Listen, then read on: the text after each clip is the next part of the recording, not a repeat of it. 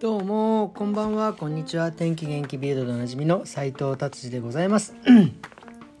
えー、今日のベルリンもですね非常に寒かったですね。マイナス、えーえー、4度5度で。今昨日とそんなに変わらない感じでしたけど。あのですねもうあの前に降った雪がですねちょっとちょっと溶けてでそれがですねまた寒さで凍ってですねもうつる道路がね結構ツルツルになってて、えー、結構ですね皆さんですね滑ったりとかしているので、ね、えー、ちょっと気をつけていただきたいなという感じでございます。ね僕もですねまあ毎回自転車で通ってるんですけど冬はですねちょっとねえー、厚めのね、まあ、冬タイヤっていうのはあんまないんですけどなんか厚めのね、えー、タイヤにちょっと変えてるんで、えー、まあそれでもですね、え気をつけて運転しております。はいということで今日もですね、えビルド、え久々にですね、え気になる記事いってみたいと思います。え、バイエルンの方ですね南の方です、えー、2006年以来の大雪が降ってるっていう。まあベルリンも本当久々にこんなにね雪が降って残ってるのはねもうあのえー、いつぶりぐらいですか？2008年に僕がベルリンに来た本当2年ぐらい200820092010年ぐらい本当もう雪がすごくてですね。もうとんでもなかったんですがまあここね数年結構あの何ですか？えー、雪もね、えー、落ち着いていたのですが今年一気にまた寒くなりましたね。はいでえーとですねそのバイエルン州2006年以来の大雪が降っている雪の混乱がもうバイエルンを麻痺させているということですね。まあとにかくですねまあえー、飛行機ですね空港ですねもうが飛べないとか、えー、それから鉄道がもう長距離電車がもう停止するとかですねもうとにかく結構、えー、パンパカパンになっているみたいですね。パンカパンパカパンってすいません。でもねこれ本当にね雪は本当怖いですよね。雪で凍ってさっきも言いましたけど滑る。僕ね2000何年だかな。もうちょっと朝でフランクフルトにまだ住んでた時本当に大雪でですね。でもその電車かなんかに乗らなきゃいけなくてで車でですね急いでこう、えー、駅までね向かう途中ですね。もう本当にもうあのいわゆるアウトバーンっていうんですか。がもうもうもうツルツルなんですよね。もう本当にツルツル。こんなにツルツルになっちゃうのっていうぐらい。えー、ツルツルですね。僕なんかあの相当ゆっくり走ってもなんかちょっと滑っちゃうようなですね感じなのをですね今ちょっと思い出してもうね少しゾッとしますね。もう本当にあんな時にやっぱりあの走っちゃいけねえなっていう。であとあのあれですね僕そのフランクフルトの時は結構ねあのスキーとかよく行ってたんでそれこそあのガルミッシュ行ったりとかいろいろしてたんですけどその時もなんかね思い出したな怖かったなあの時調子こいてこうえー、ね車ねちょっとあのあのね BM なんか乗っちゃったりとかしてね FF だったんですけどあのなんかその時はですね、えー、スキー場が急に天気になっちゃってなんか雪が溶け出してるからって言ってこのスキー場はダメですって言われて違うスキー場に向かう途中だったんですよね。でそれでですねまあちょっとねほら若者4人でですねノリノリで運転してたわけですよ。僕がね。ほんでこうちょっとこう調子こいてアクセル踏んじゃったりなんかでねちょっと踏み込んだんですよ。そしたらそれでもうぐるぐるぐるってなってですねもう車がミヨンビヨンボンみたいな あのもう横にねあの横の雪の壁にぶつかって。まあで結局、えー、なんかあのアーデアーツいわゆる日本の JAF みたいのにはが呼んでもね来なくてなんかその地元のね人たちにね助けてもらったのを本当覚えてもら覚えてますね。当にあの時はねありがたいなと思ったしあのー僕もですねこういう人をねやっぱり見かけたら助けなきゃいけないなっていうのね本当に、えー、思いました。というのを、えーえ、今思い出しました。はい。えー、で次ですね。なのでですねあのベルリンドイツに、お住まいの方今年の冬はなんかね雪が多すぎそう多そうなので、ね、皆さんお気をつけくださいという話です。はいすいません次いきます、えー、次ですね。あのドイツでもね本当に韓国のですねあのえー、美容本当になんで美容液とか、まあ、いわゆる、え乳液だなんだって美容ブームがね半端ないんですよ。もうとにかく韓国人の方の皮膚皮皮あの皮膚もほんとツルツルでもうねもう火の打ちどころがないんじゃないんですかみたいなもうスキンケアが半端なくて。でそういうね今もうベルリンでもですね韓国専門の、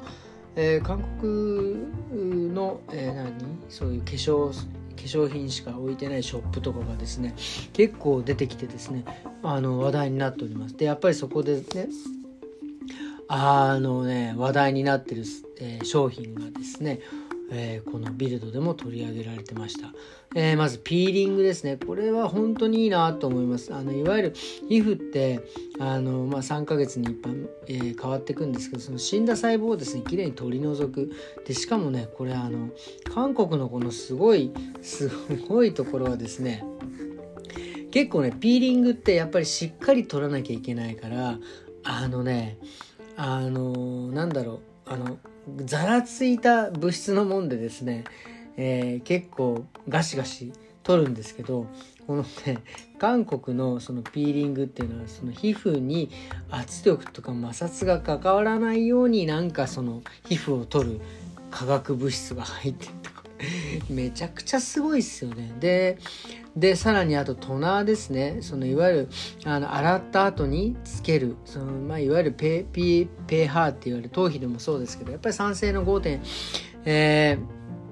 5.1、えー、5.2、えー、いわゆる酸性に若干近づける、まあ、酸性すぎるとねあの細胞って引き締まってきちゃうのでその手前ぐらいが一番いいと言われているんですけどそういうトナーその化粧水みたいなのがですねちゃんと売ってるんですよねもう科学的にもやっぱりちゃんとねあの立証されている素晴らしい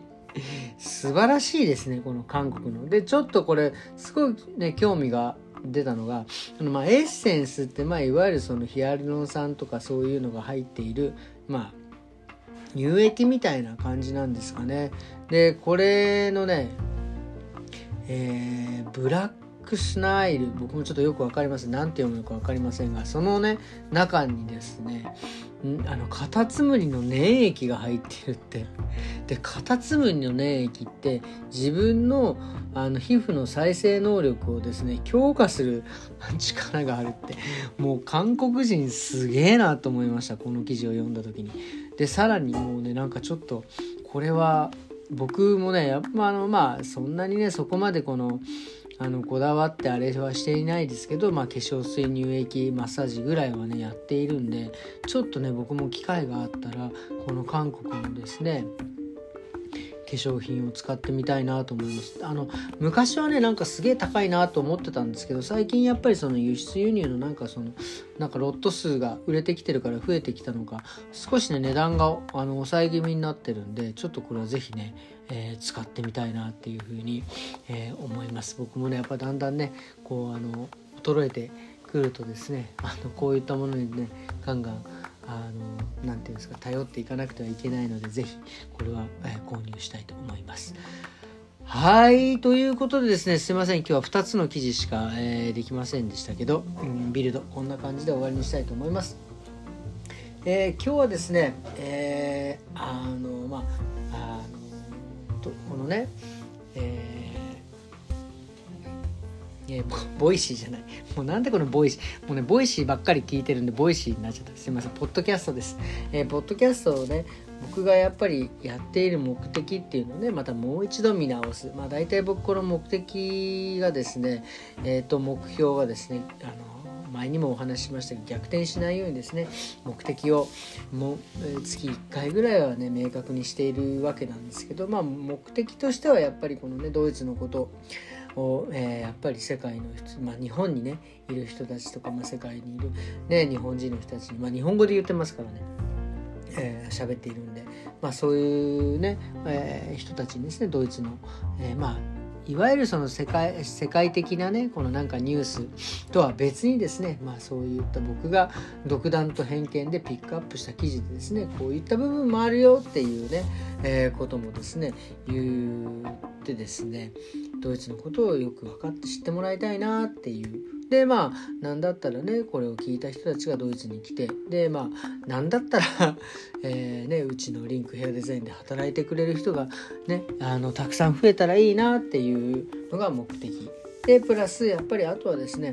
あのこうやって自分の声を残してその自分の今の思ってることを考えてることをですね、えー、喋ることですね。まあ僕、まあ、娘がね2人いるんですけどその2人にですねあの、まあ、遺言ではないけどあの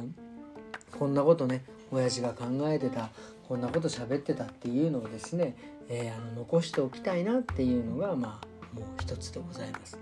であとはですねまあこれをね聞いた人たち全て全ての人たちがですね、まあ、笑顔になってくれたらいいなというのが僕のこのラジオのえポッドキャストのまず目的でございます。でねそういう感じでその最近はですねブログなんかもこうやり始めてですね。結構ねあのあれなんですよね。あの何ですか？再生回数じゃなくてそのビューっていう見見られてる数は多いんですけどあのいいねっていうか like っていうんですか？ノートってっていうその媒体で書いてるんですけどそのねまあいわゆる「like」みたいなのが、まあ、あの好きボタンみたいのがあるんですよ。それがねちょっと少ないんですよね。まあまあまあ要は多分そんなにあの見てるけど面白くねえぞみたいな感じなのかもしれないんですけどこれねもうちょっとなんか増やしたいなっていうふうにね思った時に気づいたんですこれねあのこれもだから目的と目標が逆転しちゃっているんですよね。いわゆるそのブログを通じてですねやっぱりドイツのことこの、えー、ポッドキャストでなかなか喋りきれないことをね書いたりとかで僕はそのねこれ書籍化したいで書籍化から講演をしていきたいみたいなねそういうことが目的なんでその「ライク」の数がですね目的になってはいけないということねまたあの改めて、えー、ちょっと。えー、気づいたというかまあねそういうふうになんかなりがちだなっていうのは思いますよね。やっぱりその SNS って、えー、いわゆるなんだろうな。あのまあこのポッドキャストもそうだしインスタグラムとかまああの Twitter とか X とかねそういったものもやっぱりなんかそういった「いいね」の数とか、ね、ライクの数をがなんかもうその目的になってしまって本来の目的っていうのをねなんか見失ってはいけないなっていうのをねちょっとブログでね「いいね」の数が少ないなって思いながらですねあのちょっと思った次第でございます。まあ、だからってですね別にあれですよ「いいね」ボタンを押してっていうのを強要してるわけではないですよ。これ本当事実としてあのもうちょっとねなんかもっとあの押したねいいねを押したくなるようなね記事をやっぱり書かなきゃいけない、え本あの文章を書かなきゃいけないなっていうのをですね改めて、え思わさせていただきましたということで、えー、今日のですね、えー、土曜日の、え放送は終わりにしてみたいと思います。えー、それではですね皆様あの良い週末をですねお過ごしくださいませ。また明日。さようなら。